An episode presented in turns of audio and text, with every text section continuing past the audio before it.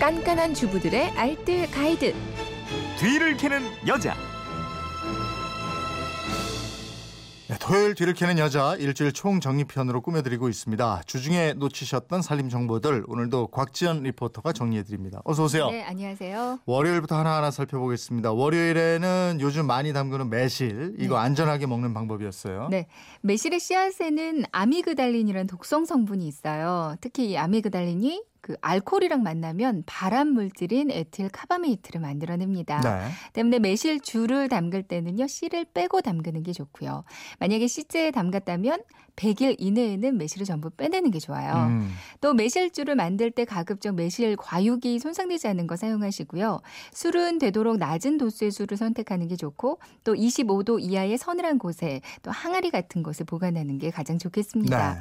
뿐만 아니라 매실청을 담글 때도요. 이 독성 이 좀 걱정이 되신다면 씨는 제거하고 담그는 게 좋은데요.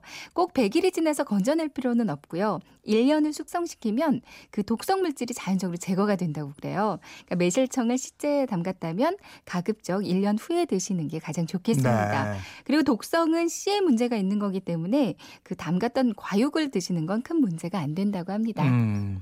매실청 담갔는데 곰팡이가 쓸었다. 이러면 어떻게 해야 되는지 거기에 대한 문의도 많았어요. 네. 보통 설 탕의 비율이 좀 적거나 처음 담글 때 매실에 물기가 좀 남아있거나 하면 곰팡이가 생기기 쉽거든요. 곰팡이 생긴 매실은 살살 조심해서 걷어내시고요. 위에 설탕을 조금 더 뿌려주고 또 병뚜껑에 소주를 분무기에 좀 담아서 뿌려주면 곰팡이 예방하는 데도 도움이 네. 됩니다. 화요일에는 아이들 있는 가정이라면 또 필수품이죠. 놀이 매트 청소하는 방법을 알아봤어요. 네. 놀이 매트를 크게 보면 PVC, 그러니까 폴리 염화 비닐 재질과 PE, 폴리에틸렌 재질로 나뉘거든요. PVC 재질은 비교적 두께가 얇은 편이고요. 좀 무겁고 올록볼록 그 엠보싱 처리가 되어 있고 주로 놀이방 매트라고 많이 불립니다. 네. 그리고 PE 재질은 요즘 많이들 쓰시는 폴더 매트예요. 음. 좀 두껍고 무게는 가볍고 폴더로 접히는 방식이 거든요. 네. 먼저 PVC 놀이방 매트 청소하는 방법은 욕실로 가져가서 솔로 좀 빡빡 닦아서 햇빛에 말리는 게 가장 좋은데요. 네. 아니면 치약을 매트에 짜주고요. 여기다 물을 살짝 부어서 솔로 문지른 다음에 젖은 걸레, 마른 걸레 이렇게 번갈아 가면서 닦아주면 예. 이게 가장 깨끗해집니다. 음. PE 재질의 폴더 매트는 클립을 펴서 지퍼를 열면 손쉽게 커버를 분리하실 수가 있어요. 네. 커버는 세탁기에 중성 세제로 한번 빨아서 말려주시면 되고요. 안에 내장재 매트도 햇빛에 바짝 말려줍니다. 네. 그리고 평소 관리는 그 구연산수를 만들어서 뿌리고 닦아주는 게 좋고요. 음. 수시로 통풍 잘 되는 곳에서 말려주면 시큼한 냄새 나는 거 좀 줄일 수가 있어요. 네. 그리고 하나하나 끼워 맞추는 퍼즐 매트는요. 이걸 다 분해해서 욕실로 가져가서 중성세제로 닦고 헹궈서 말려주시는 게 좋은데요. 음. 근데 그 안에 물이 스며들기가 쉽거든요. 그러니까 네. 물에 푹 담가 놓는 건 피하는 게 좋습니다. 네.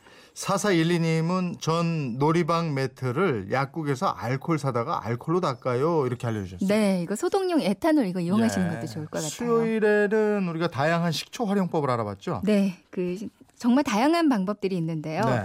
일단 오래된 샤워기 물줄기가 약해졌을 때 식초를 푼 물에 한 샤워기를 30분 정도 담가 두세요. 음. 그럼 물줄기가 다시 시원해지고요. 또 애완견 대소변 가릴 때도 이 식초를 분무기에 넣어서 집안 곳곳에 뿌려두면 효과적입니다. 벽에 박은 못이 헐거워져서 금방 빠질 때 식초 희석한 물에 못을 한 5분 정도 담가 두면 못이 부식되면서 표면이 거칠해지거든요. 네. 이때 박으면 잘 빠지지 않게 되고요. 계피와 함께 넣어서 모기 퇴치제로 만들 수도 있어요. 통계피를 식초에 하루 정도를 담가둡니다. 네. 그리고 병에 옮겨 담아서 잠잘 때 방안에 놔두면 모기가 절대 가까이 오지 않고요. 음.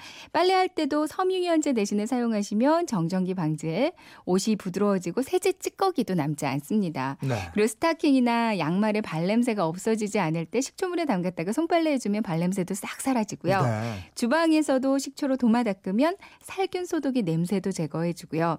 국이나 찌개가 좀 짜게 만들어 졌을 때 이 식초를 한 방울 정도 넣어주면 좋고요. 밥할 때 식초를 한 두 방울 정도 넣어주면 묵은 밥 냄새도 사라집니다. 음. 그리고 전기밥솥, 세탁기, 유리창 청소할 때도 유리하고요. 참 용처가 많아요. 네, 그렇죠. 이용한 게 많아요. 방송 듣고 7376님은 집에서 고기를 구워 먹을 때 바닥에 생기는 기름도 식초를 뿌린 후에 닦으면 기름기가 없어져요 이러셨어요. 네. 예, 그리고 6562님인데 식초를 매일 하루 세 번 물에 타서 마시면 얼굴에 기미가 없어지고 위염이 치료가 되고 소화가 잘 됩니다. 하고 자신만의 비법을 또 알려주셨는데요. 네. 요즘같이 그 더울 때 말이에요. 이거 저 요즘에 과일 식초 많잖아요. 네네 많이 나오죠. 그거 물에 희석해서 얼음 탁 넣어서 먹으면 시원하니 좋더라고요. 네, 갈증 해소도 금방 될 것 같아요. 네.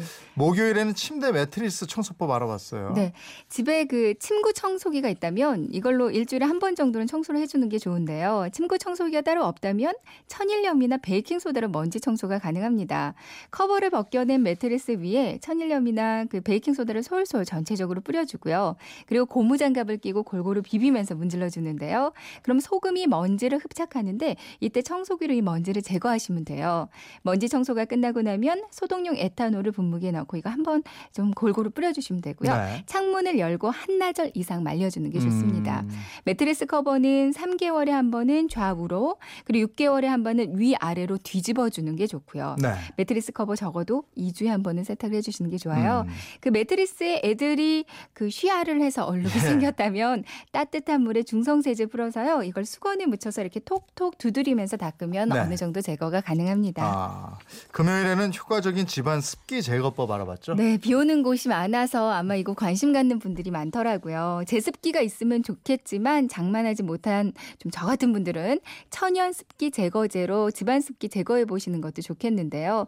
먼저 집안 곳곳에 수출 놓아 보세요. 네. 확실히 습기를 잡아주거든요. 음. 수치 미세한 구멍을 통해서 그 습기를 흡수해주고 공기도 정화시켜 준다고 합니다.